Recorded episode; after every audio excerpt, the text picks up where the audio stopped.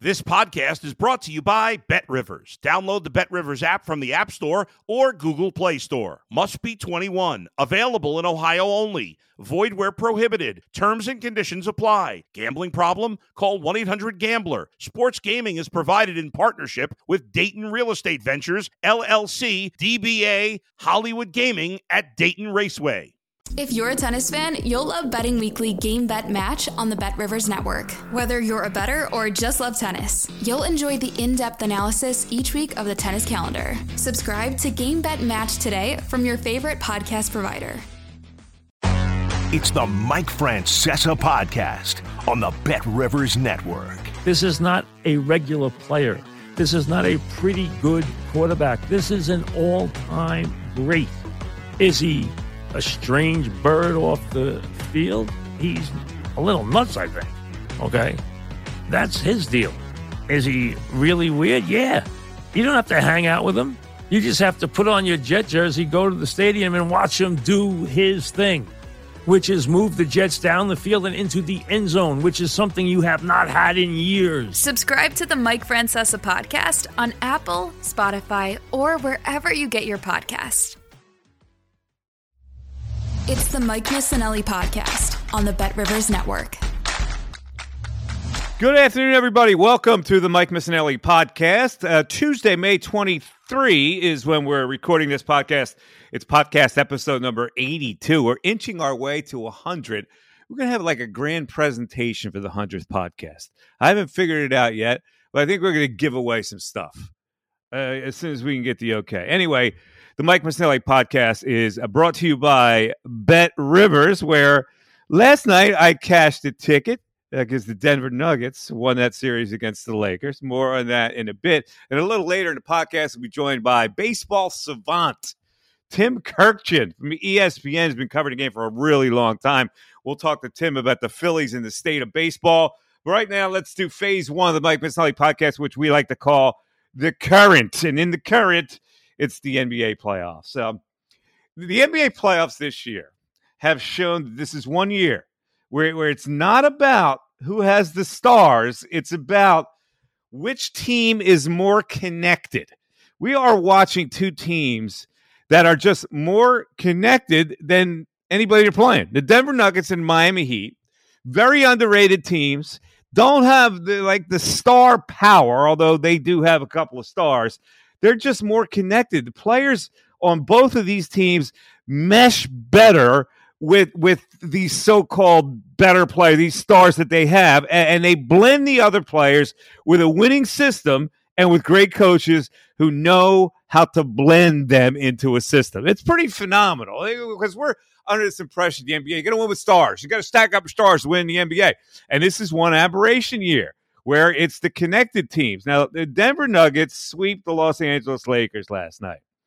Uh, and let me just say something about the Lakers because I, I, didn't think that you know this myth that the Lakers were going to get to another title. It was going to be a great LeBron, LeBron, story. They weren't as good as Denver. They, they, they did a great job putting a team together in the middle of the season, and Darvin Ham did a nice job coaching that team to the heights they got because they were once a lost team, and because of the trades they made and, and the coaching difference that they made, uh, they made themselves uh, into a team that got to the Western Conference Final. So it was a good year uh, for the Los Angeles Lakers. I wouldn't call it uh, a, a, failure, as as Giannis would blanch at. But anyway, Denver sweeps them. Um, and if people voted for the MVP right now, who do you think would get it? Listen, I'm all about Joel Embiid too, right? But who do you think would get the MVP after watching this series and watching that guy play, Nikola Jokic? Uh, the man is, is the engine of a team that's most likely going to win the NBA title. I mean, it, it's phenomenal. It's pure, pure and simple. To borrow a line from Casino, where uh, Ace Rothstein was sitting with Sharon Stone and said, "I'll freaking kill you right in his place." Pure and simple. Well, that's what it was. It was pure and simple that the Denver Nuggets are the best team in the league right now, and they're going to win the title. And I've, I've already bet them. I okay. Listen, can the Celtics pull miracle? No. So it's going to be the Miami Heat going to the NBA Finals, and I think that's where the Heat will, will finally run out of gas. So good for Denver and and, and good for Jokic. He, his game is a collective, and idiot fans, especially commentators, all year long rode this guy like uh, uh, you know like Kendrick Perkins. Come on, Kendrick. Uh, as, as, a guy who, uh, you know, he's a stat patter. Uh, he he wasn't really a great player. Um, uh, you know, all those people that did that should probably didn't watch the Denver Nuggets a lot this year, and they should all go to church and beg for forgiveness because that guy's a great player. And he made a shot last night on on a fadeaway three pointer with the ball over his head. He just makes those kind of plays, and he's like he's like unfazed by by everything. Like his demeanor is just like Odie do. And then all of a sudden, zing! There's the there's the right pass, there's the right play, there's the right shot. Uh, the guy's a great player. Uh, which brings me now to LeBron. See, this really gets my goat. I'm going to go off here because I know that there are LeBron haters out there that love a result like last night. Oh, they say he doesn't come up clutch. Blah blah blah. Let, let, let me just. Uh, uh, here's the reason why people love to hate LeBron, and I'll go sociological here. They hate LeBron because of one guy, Michael Jordan. Because of Michael Jordan's presence in this world, people hate LeBron. Because in the Michael Jordan era, the people that love Michael Jordan can't stand the fact that there is some kind of competitor that came along to challenge Michael Jordan's status as the GOAT, right? That's the whole essence of this LeBron hate is that nobody who adored Michael Jordan wants anybody to tarnish Michael Jordan. Now, I'm going to tell you right now that I think Michael Jordan is the greatest player that ever lived. Okay. And I've been a big LeBron fan for a really long time. But I think Michael Jordan's the greatest uh, player that ever lived because I think just the way he shot the ball was a more reliable ball that was going to go to into the basket. That, that's simple as that. I, and I've always said Michael Jordan's the greatest, obviously because of that, because of the winning. But LeBron always did more on a basketball floor than Michael Jordan. That will never happen again. This guy does more on a basketball floor than any player ever did it in history. Now, only people say, "Well, he's not, he's not Michael, he's not Kobe." Come on, man. It, you, you, you, he's the second best player of, of all time. Uh, let, uh, let me read a tweet that I read this morning from a lady. Her name is Nicole McMillan. This is what she wrote on Twitter this morning. This game perfectly sums up LeBron's shortcomings. He was great in the first half when there's no pressure on him because they were about to get swept. And then when they actually have a chance to win, he goes missing, just standing around the entire possession, not wanting the ball. So passive. I had to remind Nicole that this dude at age 38, at age 38 last night, had 40, 10, and 9. At age 38, scored 31 in the first half, right? Uh, to get this team off and, and, and played all 48 minutes. Now, is it possible that a 38 year old guy at the end of a game might feel a little fatigue in his legs and might expect somebody else on his freaking team to step up and do something? But they all could go, see, LeBron can't do it in the clutch. He played 48 minutes. He got his team all kinds of open shots last night that they didn't make.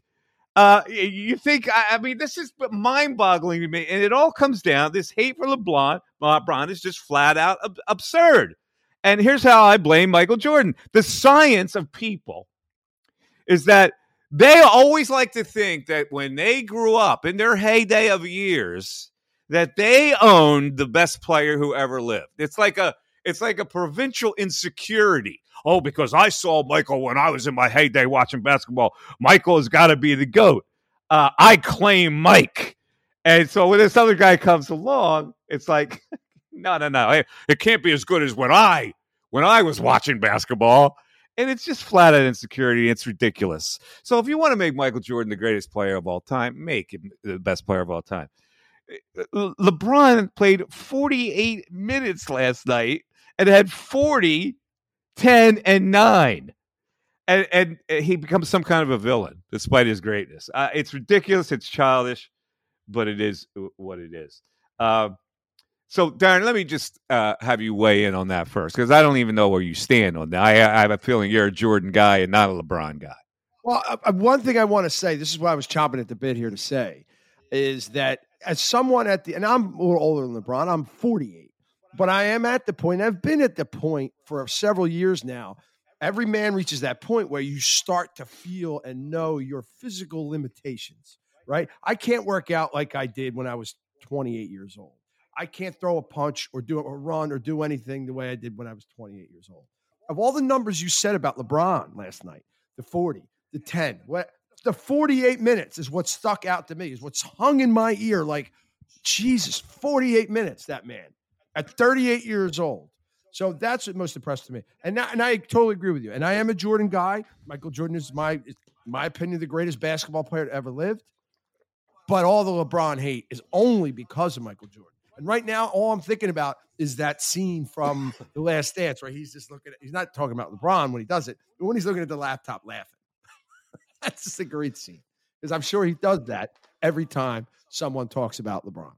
Uh, so so here, let's get to the next level on this because there's the next level. That's why after the game, he said, "I've got a lot a lot to think about." Now, I assume that means he, teased retirement. He's not going to retire. Okay, first of all, uh, you know, and, and here's what people also say about LeBron. I, I'm tired of the drama with LeBron.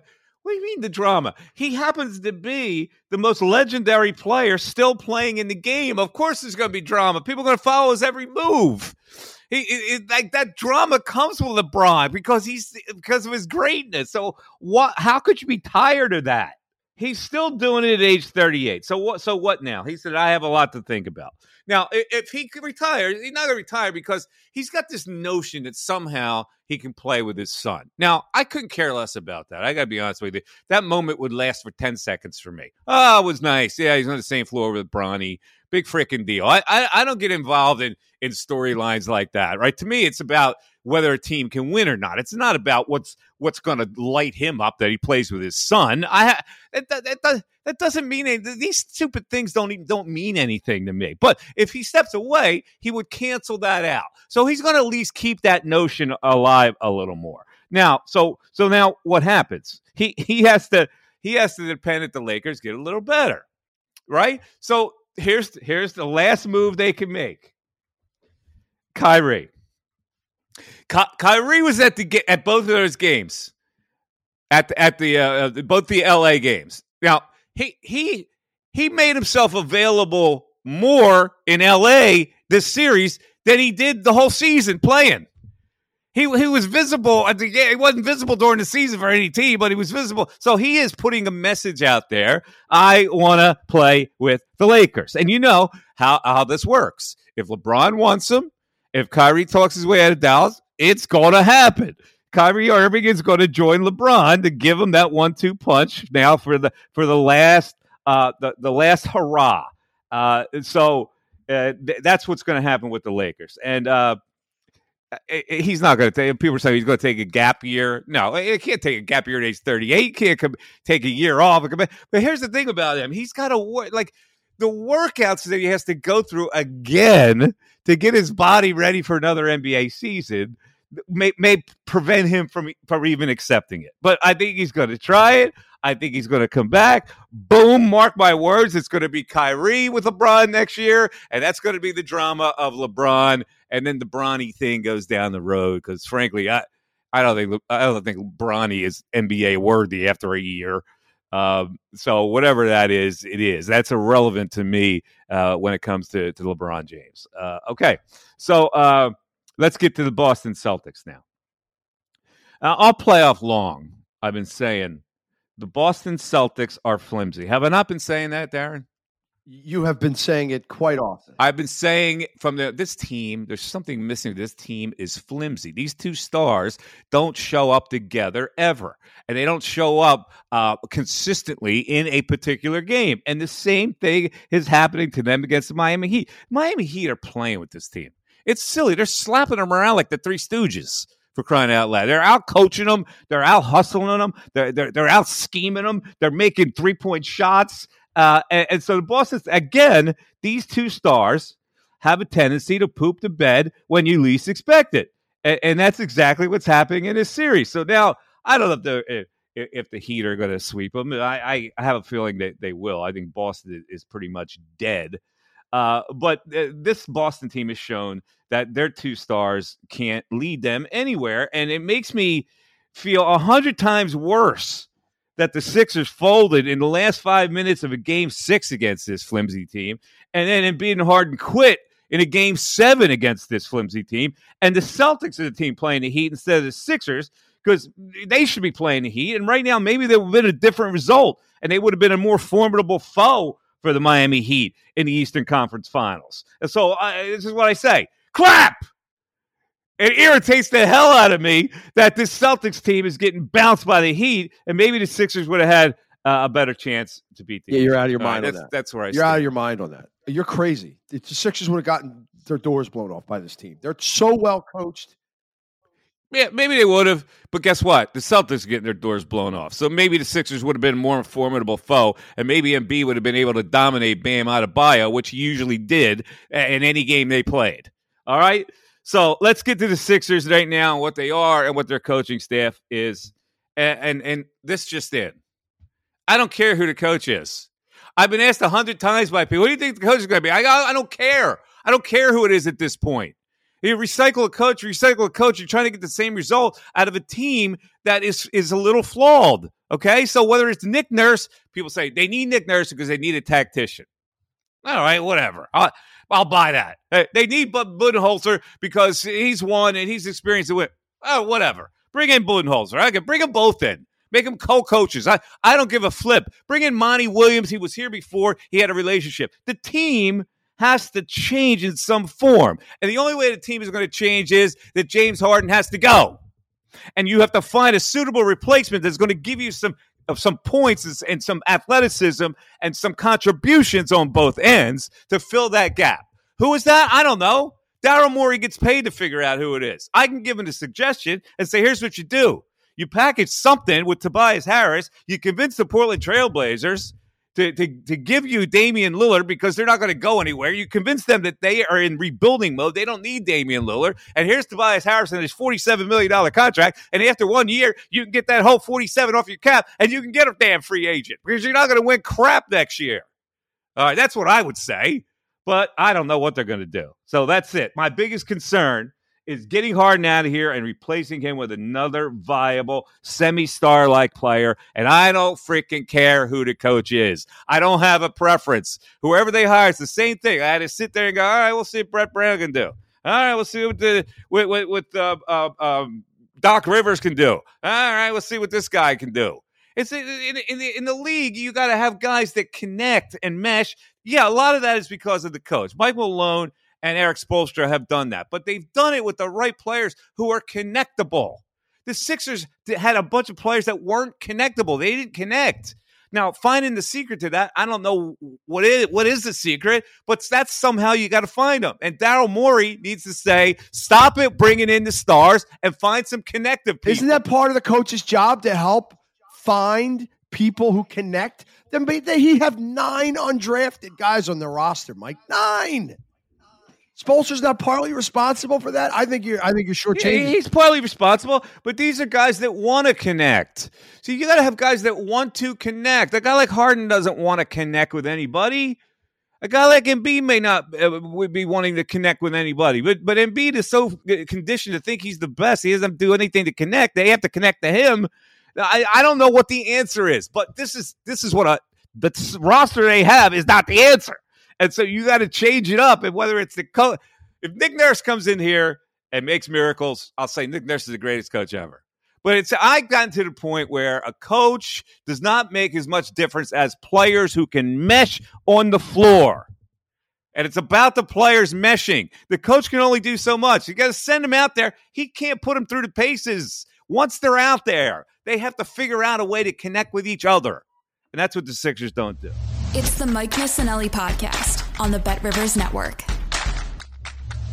All righty, let's move the conversation on the Mike Missanelli podcast to baseball with our uh, next very important guest. You know, the Phillies lost to the Diamondbacks last night after they're winning a couple against the Cubs, and you know this is the way it's been going for this team uh, on these mini rallies, and then they implode a little bit, get some setbacks. Uh, they've been terribly inconsistent. They're 22 and 25, fourth place in the NL East, seven behind the Braves, and right now three back of, the wild card. Uh, so, i- i- are they going to uh, sprout soon, or, is this the kind of season it's going to be? Let's get, let's get some insights from a man who's been covering Major League Baseball for about 40 years. Uh, and uh, like our buddy Stark, uh, he is in the Baseball Hall of Fame, a Career Excellence Award. He was awarded couple years ago. You hear him as a baseball analyst on ESPN Baseball Tonight, also on Sports Center, an occasional game. The one, the only, the great Tim Kurkjian. Hello, Tim. Hi, Mike. Let me tell you quickly. Uh, last year, since you brought it up at the Hall of Fame, my whole family was there. My son, Jeff, who's 29 and works in Philadelphia on the radio, he meets Mike Schmidt at Cooperstown last year. And the greatest third baseman of all time gave my son 25 minutes 25 minutes talking to him because he had just moved to philly like here's what it's like here's what you can expect that type of thing. So tells you a little bit about mike schmidt that he met my son who was courageous enough to go up and say hello i just moved to philly and mike schmidt gave him 25 minutes. That's a good day in the Kurkjian family. That that is a pretty good day, especially since uh, if he gave it was 25 cordial minutes. I don't think he gave 25 cordial minutes to the people who covered him as a as a Philly. So he he's mellowed out a little bit. I'm well aware of the reputation. I covered him too when he played. I understand. I got it. Yeah, you, you know that that whole that whole scene. Uh, all right, so Tim, let, let's get into the Phillies, and you know, listen, you have a, a trained eye for this, and there comes a point in time where you look at the team and you go, eh, maybe they're going to be like this all year long. Now, last year they kind of started the same way, and we knew they were kind of a good team, and they blossomed at the right time. But you can't get away with that all the time with these slow starts. So, what are you seeing right now? Well, I'm not seeing much good right now, just like you. But I am going to say that the Phillies are still going to make the playoffs one way or another. Look, they can't be this bad. They're tied for 10th in the league in runs scored. That's a way better lineup than tied for the 10th in the National League in runs scored. Their rotation should be really good. They're their starters rotation has a 486 ERA. That has to get better. Nola, Wheeler, Walker, it's got to get way better than that. And Trea Turner, and this is obvious for today, Trea Turner is way better than this. His OPS is like 150 points higher than his career OPS. This is going to turn for the Phillies. Now, I'm not suggesting they're going to beat the Braves and win the East. But when you look around the rest of the National League, there's some weak teams in the Central. The Padres look terrible in the West. There are wild card spots to be won. And I still think the Phillies are going to find a way to pull it together and make the playoffs. Yeah, I, I kind of agree. I, I, think they're too good of a team not to be in the wild card. But let, let's look at some of the flaws because none of us have a problem with the lineup from top to bottom. But the pitching has been worse. The depth of the starting pitching has been worse, I think, than anybody could have anticipated. And and even the top two have shown periods of inconsistency. So, w- will Dombrowski have to do something here? Well, you wouldn't think he would have to go out and get a starting pitcher, but maybe he's going to have to. Now, I repeat, Nola and Wheeler are way better than mid four ERA guys, and they're going to get way better than this. I'm certain. Not sure Taijuan Walker is going to be the pitcher we saw the last couple years who was really good.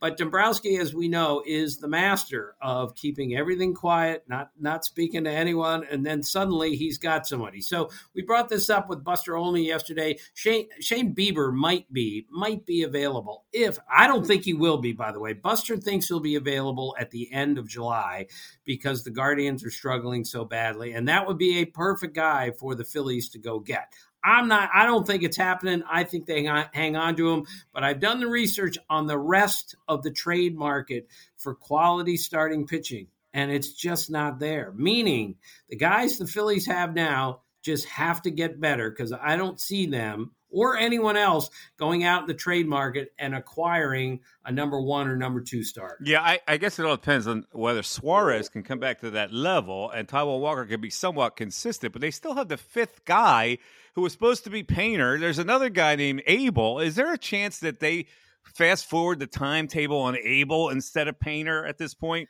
Well, Painter was going to make the club, as you know, before he got hurt. Uh, so I think they're going to give him every chance to get healthy, come back, and pitch the way that they saw him pitch as a 19 year old in spring training. And again, teams are taking kids to the big leagues much earlier than usual these days.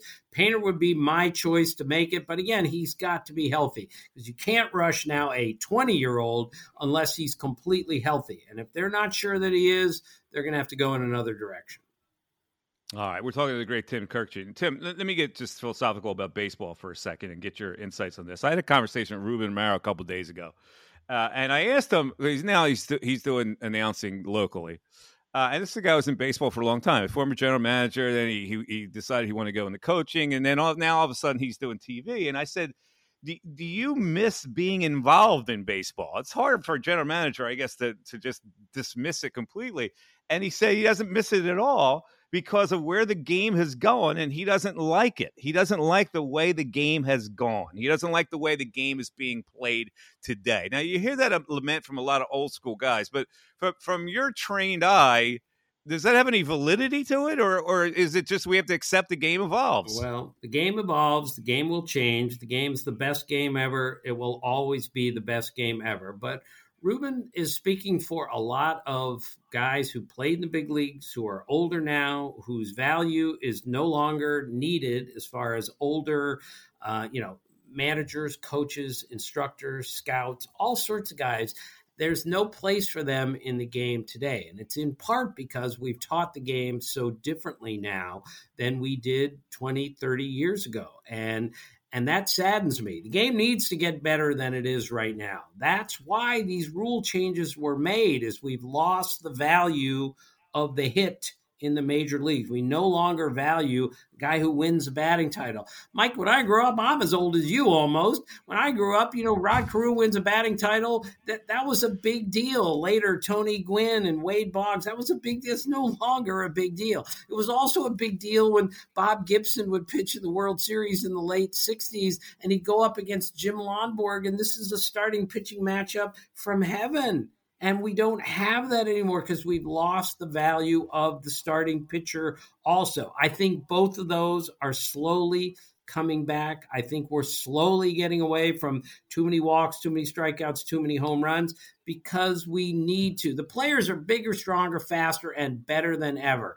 But the game is not played as well, I don't believe, as it was played in the 80s because of the style of play, which I repeat is starting to come back to where it used to be. All right, so they're teaching the game differently, and you know some things th- that may be cyclical. Every now, uh, do you see it kind of going back to you know the way it used to be taught, or is this here to stay and you just have to live with it? It's well, Max Muncy just struck out for five times in a game for the second time this season, and he's one of the best power hitters in the league. This is the way it works, and with the pitching that we see today you you better make an adjustment. Otherwise you have no shot against the, the stuff that these guys see today. Upper 90s every night secondary stuff from hell. And until we make these adjustments as hitters we're going to have too many strikeouts too many walks and if our pitchers don't adjust too many home runs also we're coming back to the way the game used to be played,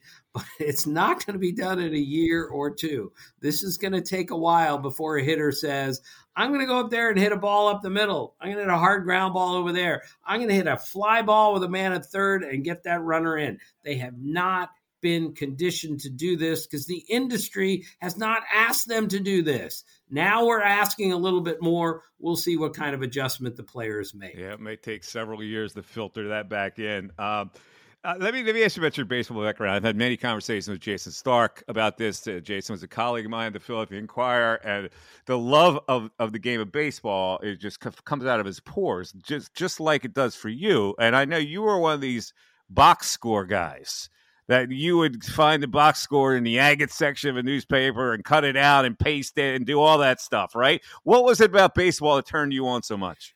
Well, I grew up in a baseball family. My dad was a really good player. He had a great feel for the game. My two brothers, Matt and Andy, are in the Catholic University Baseball Hall of Fame, both of them. This is the primary language we spoke in my house growing up. This wasn't something I got interested in after college. This has been with me my entire life. I also went to Walter Johnson High School named after the greatest pitcher of all time. So there was some destiny involved there. I, I worked for the school paper. It was called The Pitch. Uh, I, I, worked for the yearbook a little bit. It was called The Windup. Uh, so I always felt like they, this is something I was meant to do is cover baseball. And you're right. It was pathetic, but I cut out every box score of every game for 20 years. And I never missed a day, meaning I never forgot to do my box scores one day. 20 days, 20 years in a row without missing a day. I think we can all agree that's way more impressive than any streak that Cal Ripken ever put together. But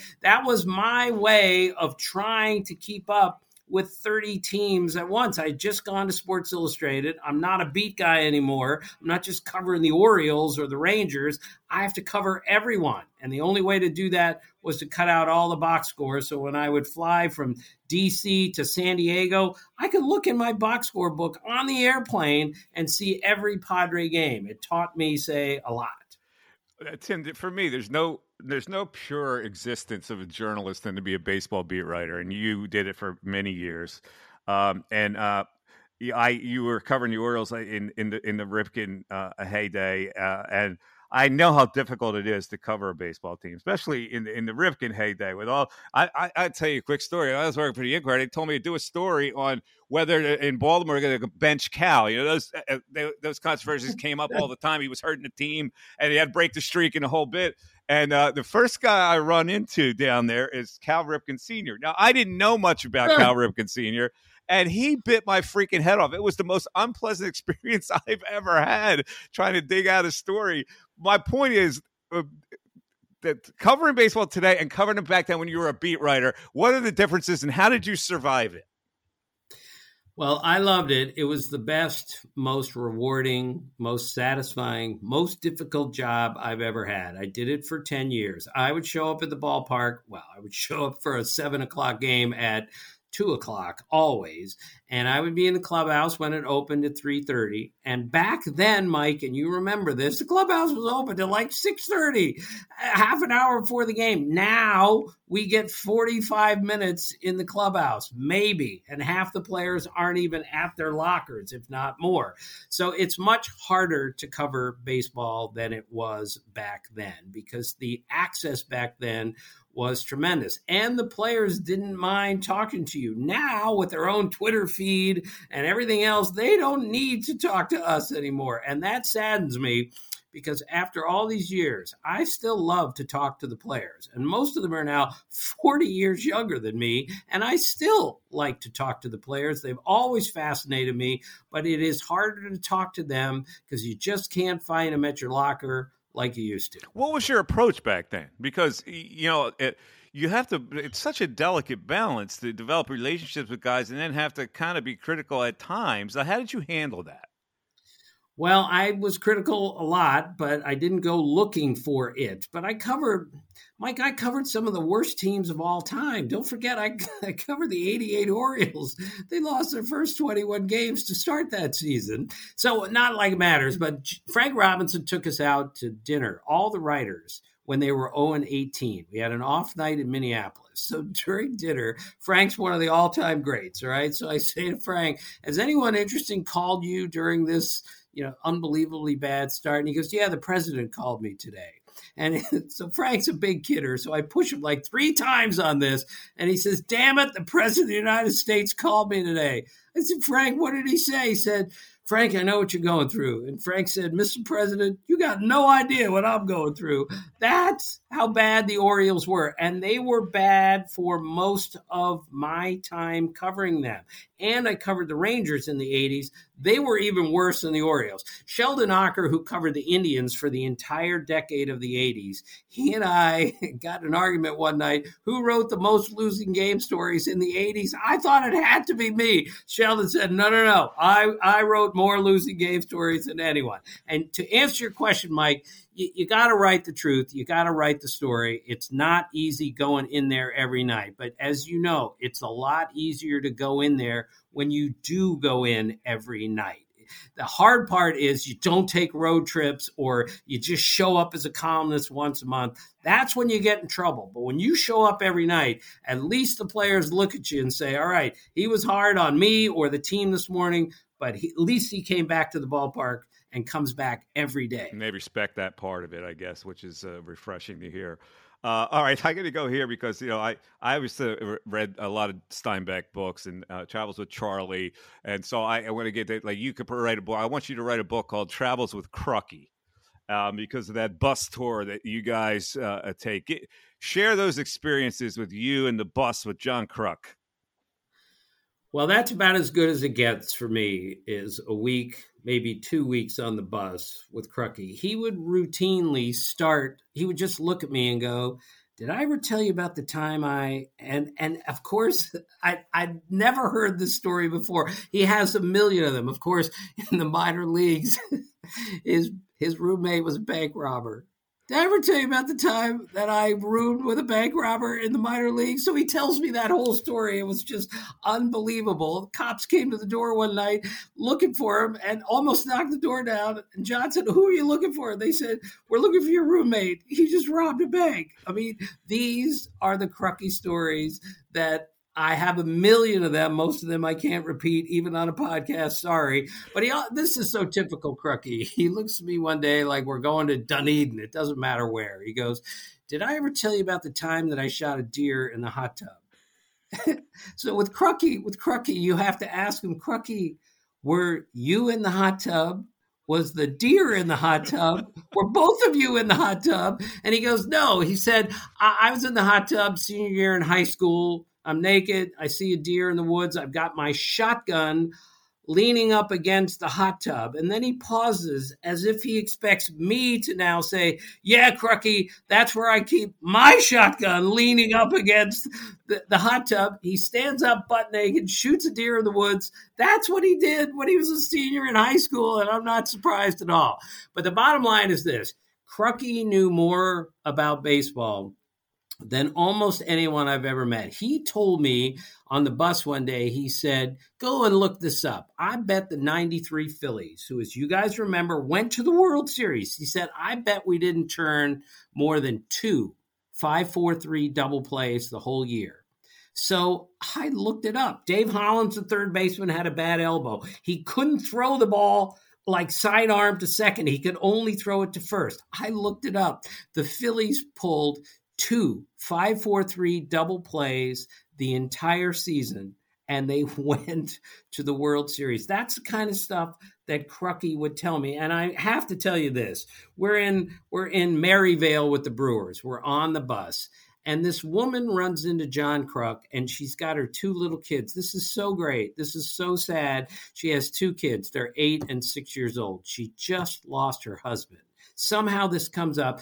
Krukie brings that lady and her two children on that bus, and they spent the entire day with us. He treated them like royalty. And, and when, when they left, the, the lady who Krukie had never met before is literally weeping that someone would take that kind of time to help her with her two children.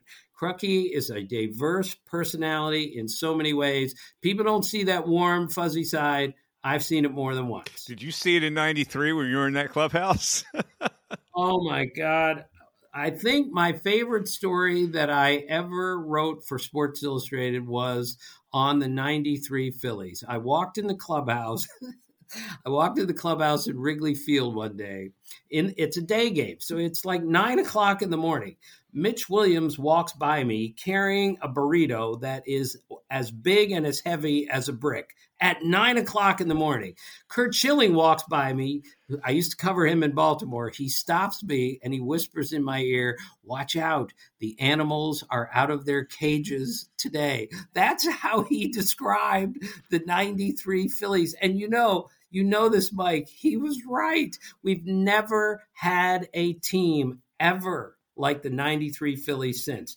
They stayed after every game, rode her home, ate pizza, drank beer, and Krukie told me like 14 of our guys got a divorce that year. But what they were doing after the games was they were sitting around talking ball after the games. We don't do that anymore. And I'm not suggesting you should be eating pizza and drinking beer and getting a divorce. I'm just saying Krukie identified what brought that team together, and it was they all hung out all the time. Yeah.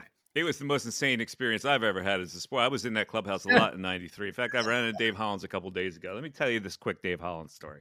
He was so intriguing because he was so intense to the point of almost looking at his like he was insane in in, in front of his locker. so I decided to do a magazine story on him, and I thought I, it would be a good resource would be to talk to his wife. So I got in touch with his wife and I said, Boy, he's so intense. What is he to like to live with?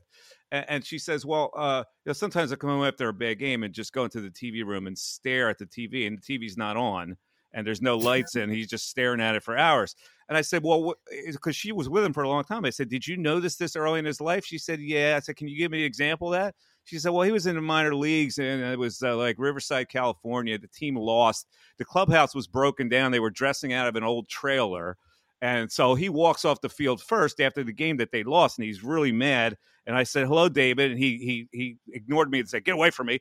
And and he went into the into the makeshift um, uh, trailer to to. So the team now follows him, and they say to her, "Who's in there?" And she said, "It's David." They made an about face and went back to the field.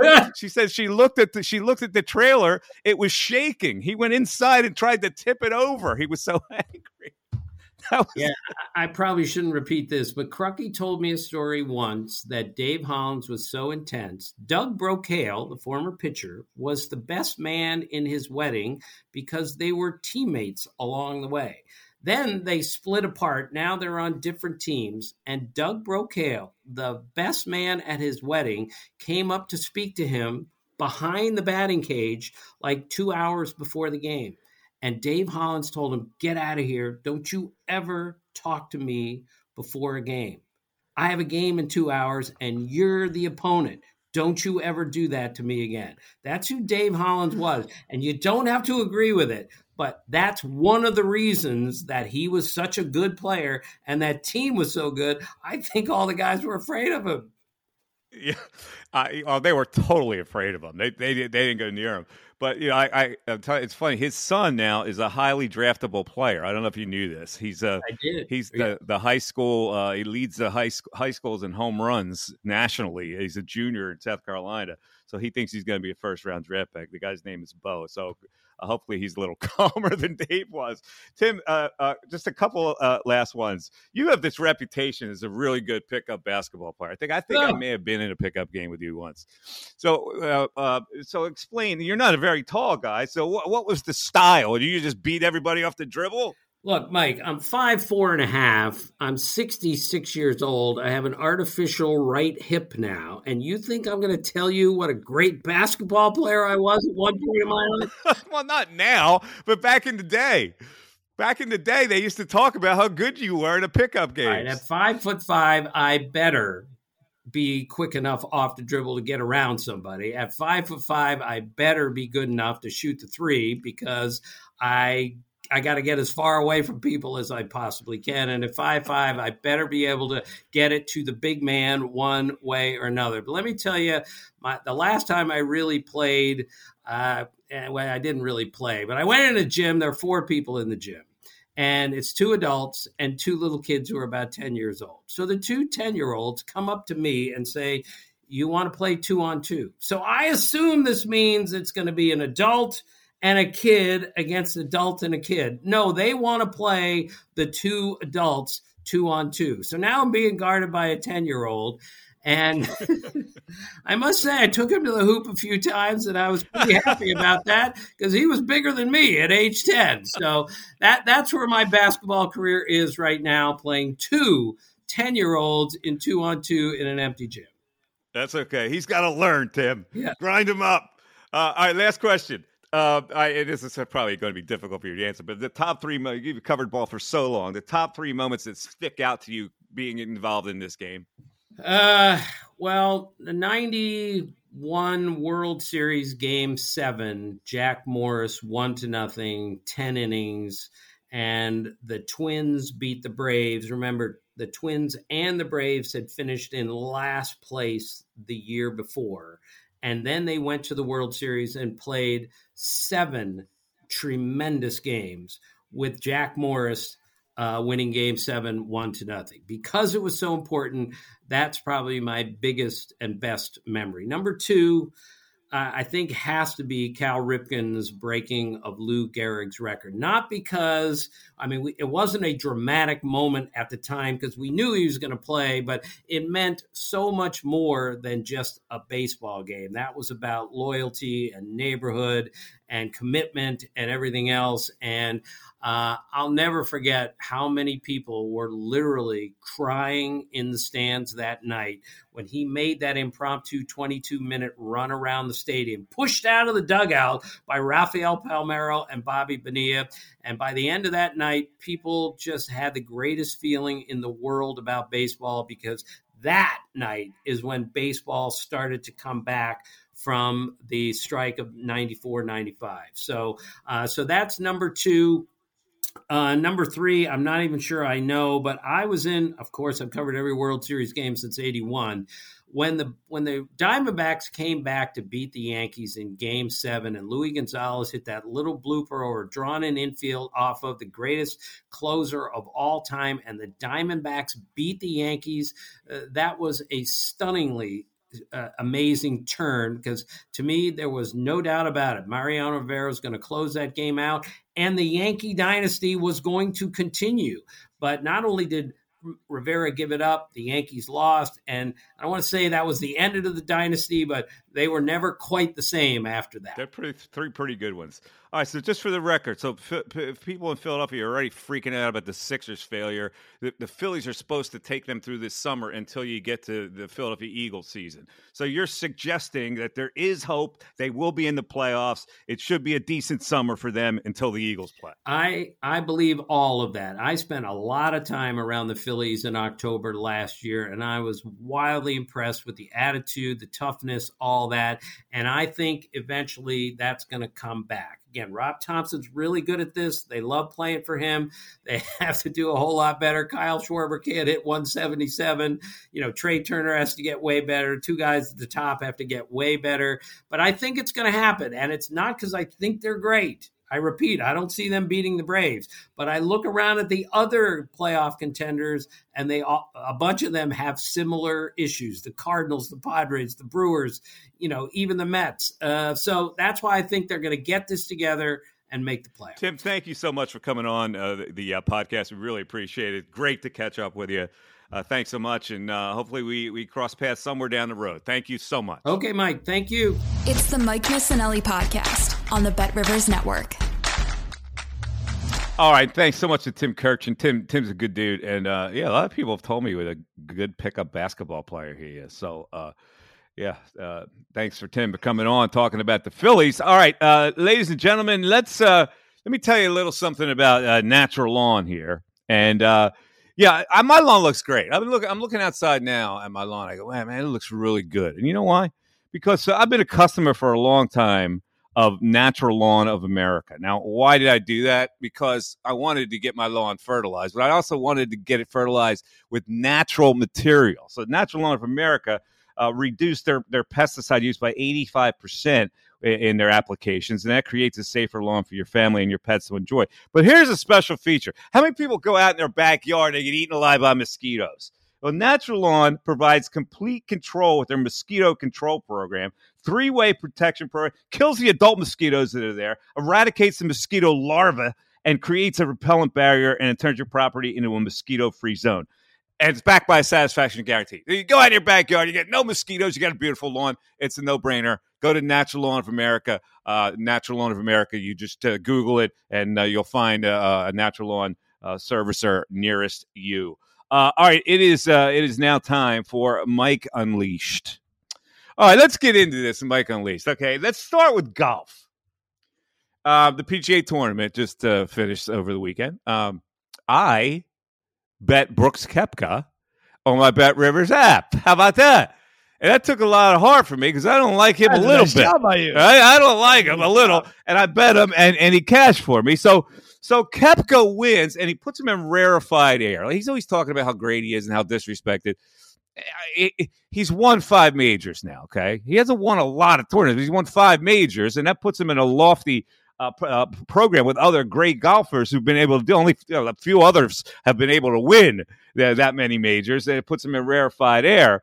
Um, but many people, including producer Darren, think the bigger story of the PGA was Michael Block, the 46 year old uh, PGA teaching professional from California, who, who challenged all four rounds uh, and um, he, th- first of all, this guy you have to get in. Twenty PGA Tour professionals were in it. Pro uh, club pros, you qualify, you get in. It's open to any PGA member of America, and club pros are members of the PGA. Uh, so uh, he got in, and um, you know this guy's job. He teaches. Uh, uh, he charges one hundred twenty five dollars for forty five minutes a, a lesson at, at a public course. So it is a Cinderella story. But my God, have we overblown this story or what? The guy, it's not like that guy won it. He finished 15th. He did a great job. And, you know, it rarely happens. But tell me, Darren, why you think this is such a big story. First of all, you and I and you and I went back and forth all goddamn night on Sunday about and yesterday about this. You you you and let me tell everybody, you were heavily involved in your in your country club's annual tournament. You were right in the the spring on derby. Props. Right, right. So the Plymouth White Marsh, their annual tournament. White you Marsh involved. Valley. White Marsh Valley. I apologize. White Marsh Valley. So you weren't watching this unfold on television.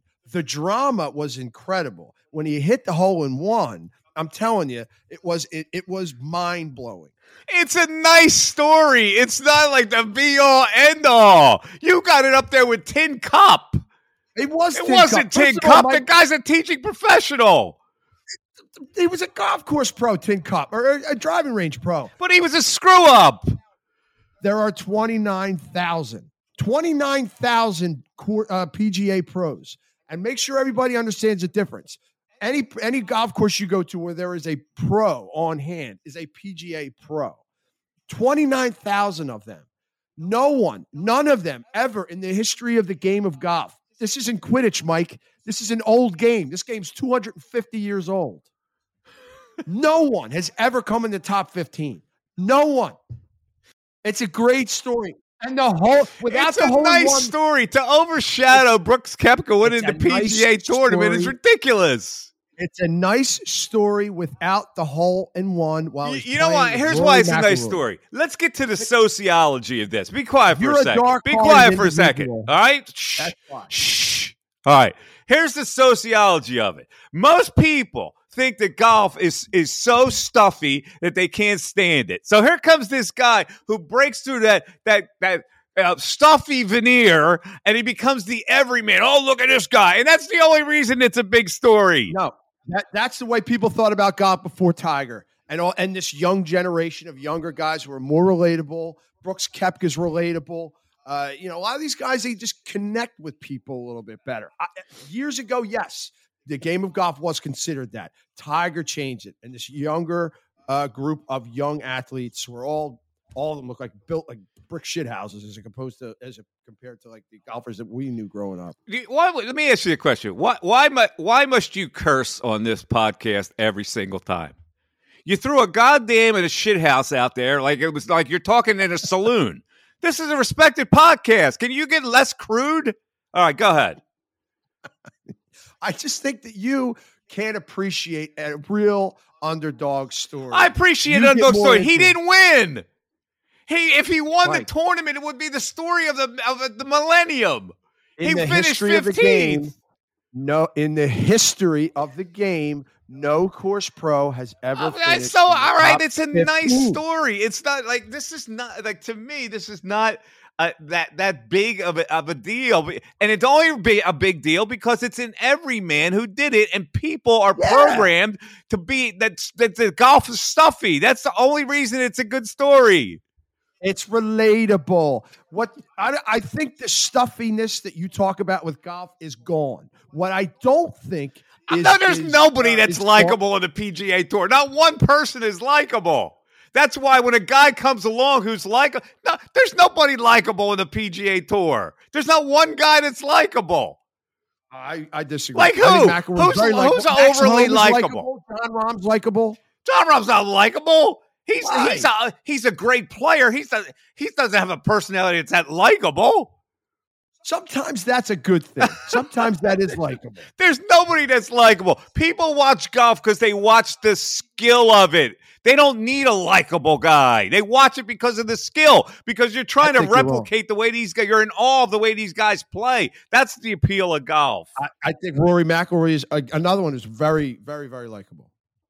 It's not the stuffy game that you think it, you, and it used to have. It's that. totally stuffy. You don't you don't get to that level without being raised on a country club. You don't go hit a ball in a field and contend. I'll bet you this guy was raised in a country club. Ah, he's from Iowa. Well, I, I is in- probably was probably raised in a country Iowa. club in Iowa. what, do you- what do you think? He came, he came up Cobb's Creek and and and and, and, and finished fifteenth. That's stuffy capital of the planet, Northern Iowa. Doesn't matter. Every club is semi stuffy. That's why people hate it because the everyman can't relate to it. So this guy comes along and he's looked at as the everyman, and I go, "The Brooks Koepka won the tournament. This guy didn't win the tournament." Every club right. is not stuffy. All right, let's move on. Congratulations. He got the biggest payday of his life. I hope he has great success. My ch- uh, chances are he's not because this game, if you're not good consistently, you're, you're soon going to be off the tour. So that's the way that's going to work for him. One other thing I want to add that I thought was great. He literally he let his emotions come out in front of uh, uh, while the cameras were on him. It's good to see. Uh, it really is because most of these athletes, Mike, you know, All they're right. trained to I be get- robots. I get They it. It's I get it. down Uh, with- listen, I I Come on. get it. It's a nice great story. story. You might you might think this guy went head to head with uh, with Ben Hogan and slayed him. He finished fifteenth. All right, he had a hole in one. And where did the number one player in the world finish? Because it was higher than 15th. The number one player in the Iron world is probably 50, going to win another tournament next week, so it doesn't really matter. Maybe, All right. Uh. By the way, speaking of that tournament, uh, Mikey Miss and his partner Steve Sharkey finished seventh in the Derby, and that's uh, with 84 teams and 170 golfers. So uh, Mikey Miss with his with his biggest accomplishment in uh, in golf. Congratulations. There you go. I, I was at seven. I finished seventh. Um, uh, Michael Block finished fifteenth. So I just want to. I just want to. no, no, nobody's having a parade for me today. All right. Oh, man. anyway, You're great. I love you. dude. number two on the hit list for Mike Unleashed. Uh, the A's announcer Glenn Kuiper was fired. He needed to be fired. My God, if you're going to bring this guy back for saying the N word so freely, he went to the, the N word uh, Baseball Hall of Fame. It came out of his mouth like he was saying candy.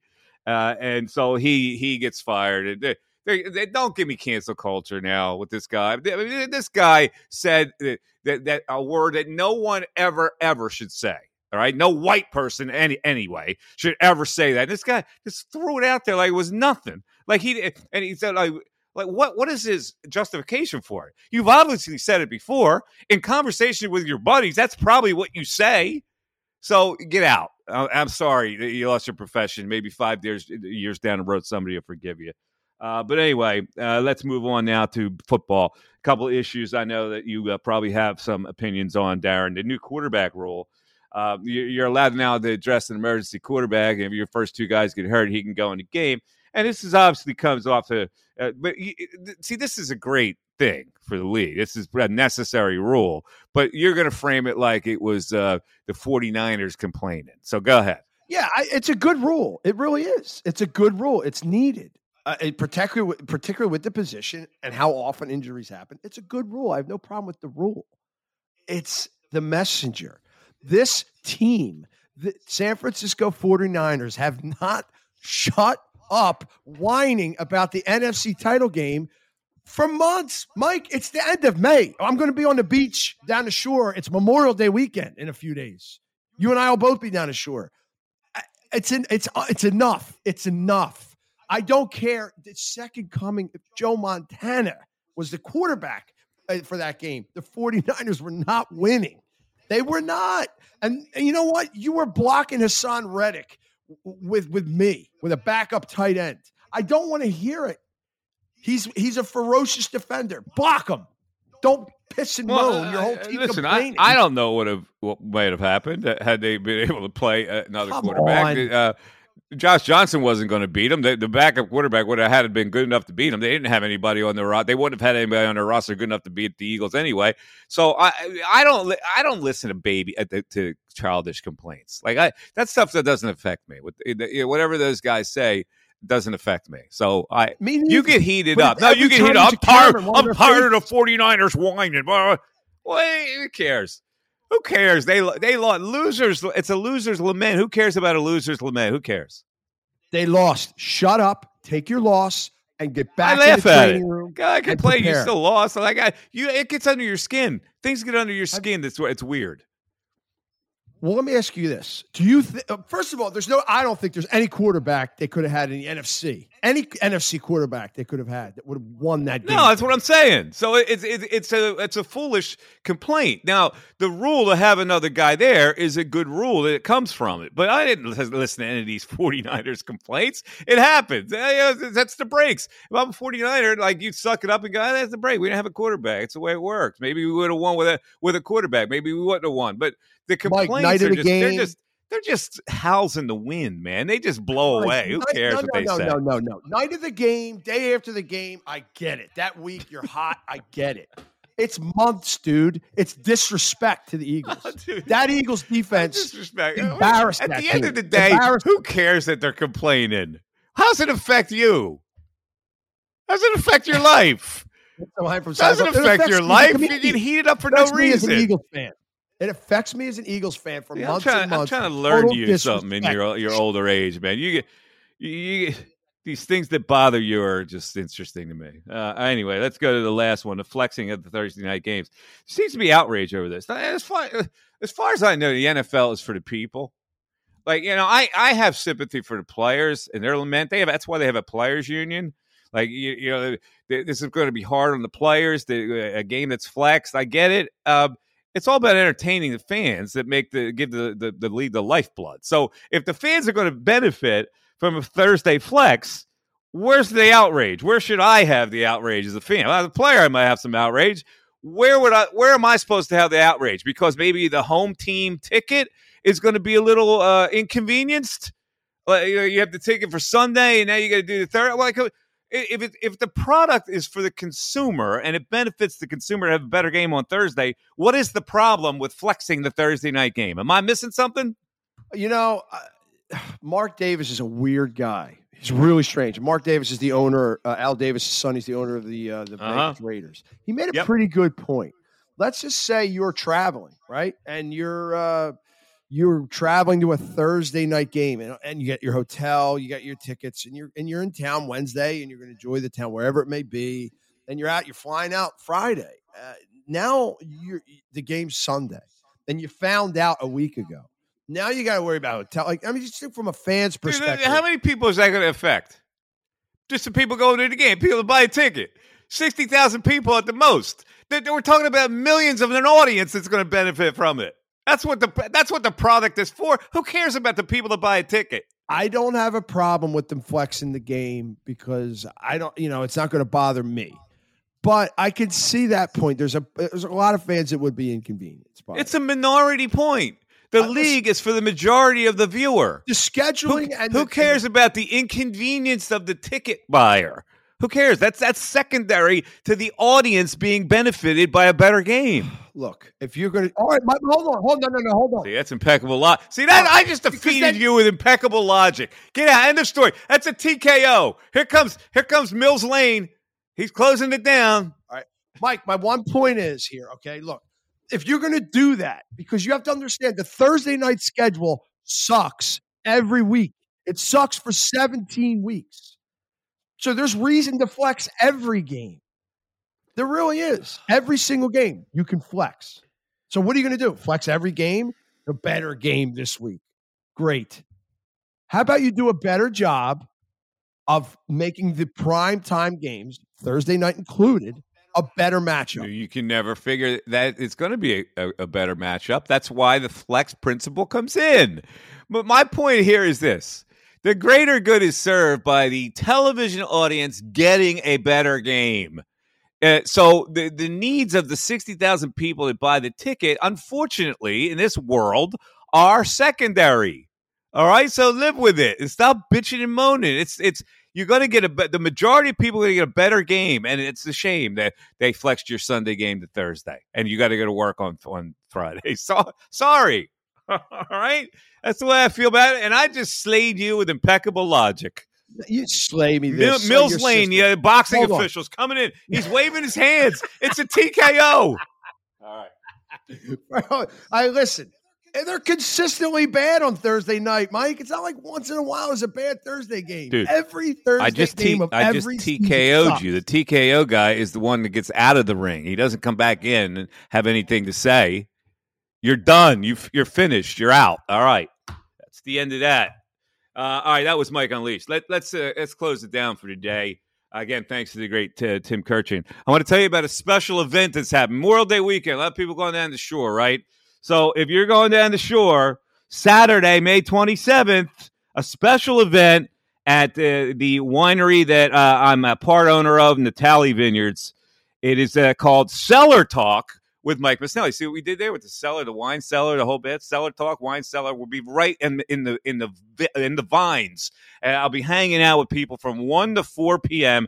at Natali Vineyards. That's uh two twenty one North Route forty seven. That's Delsea Drive in Cape May Courthouse. So come out and, and hang out with me, share some good wine and some great conversation at Natali Vineyards, two twenty one North Route forty seven.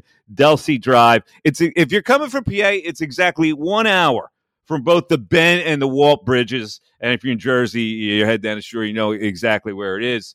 Um, so I'm looking forward to this. Again, it's Saturday from one to four Memorial Day weekend. You want anything to do on Saturday? Come down, spend a couple hours, and hang out with me and drink some great wines at Natali Vineyards. Uh, also, uh, you uh, my website, uh, MikeMiss.com. Uh, I am now featuring each week.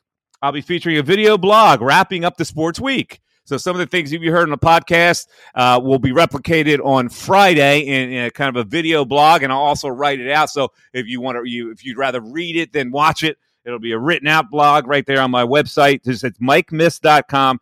Go to that and uh, check it out. In fact, I did uh, a, a blog. I have a blog on it right now from last week that you might want to check out. Uh, on the website, mikemiss.com. All right, you can get in touch with me at email, mike at mikemiss.com. I'll get your emails. I answer every single one of them. And of course, on Twitter, it is Mike Miss. Two five. All right. So we have another podcast coming your way on Thursday of this week as we roll into the Memorial Day weekend.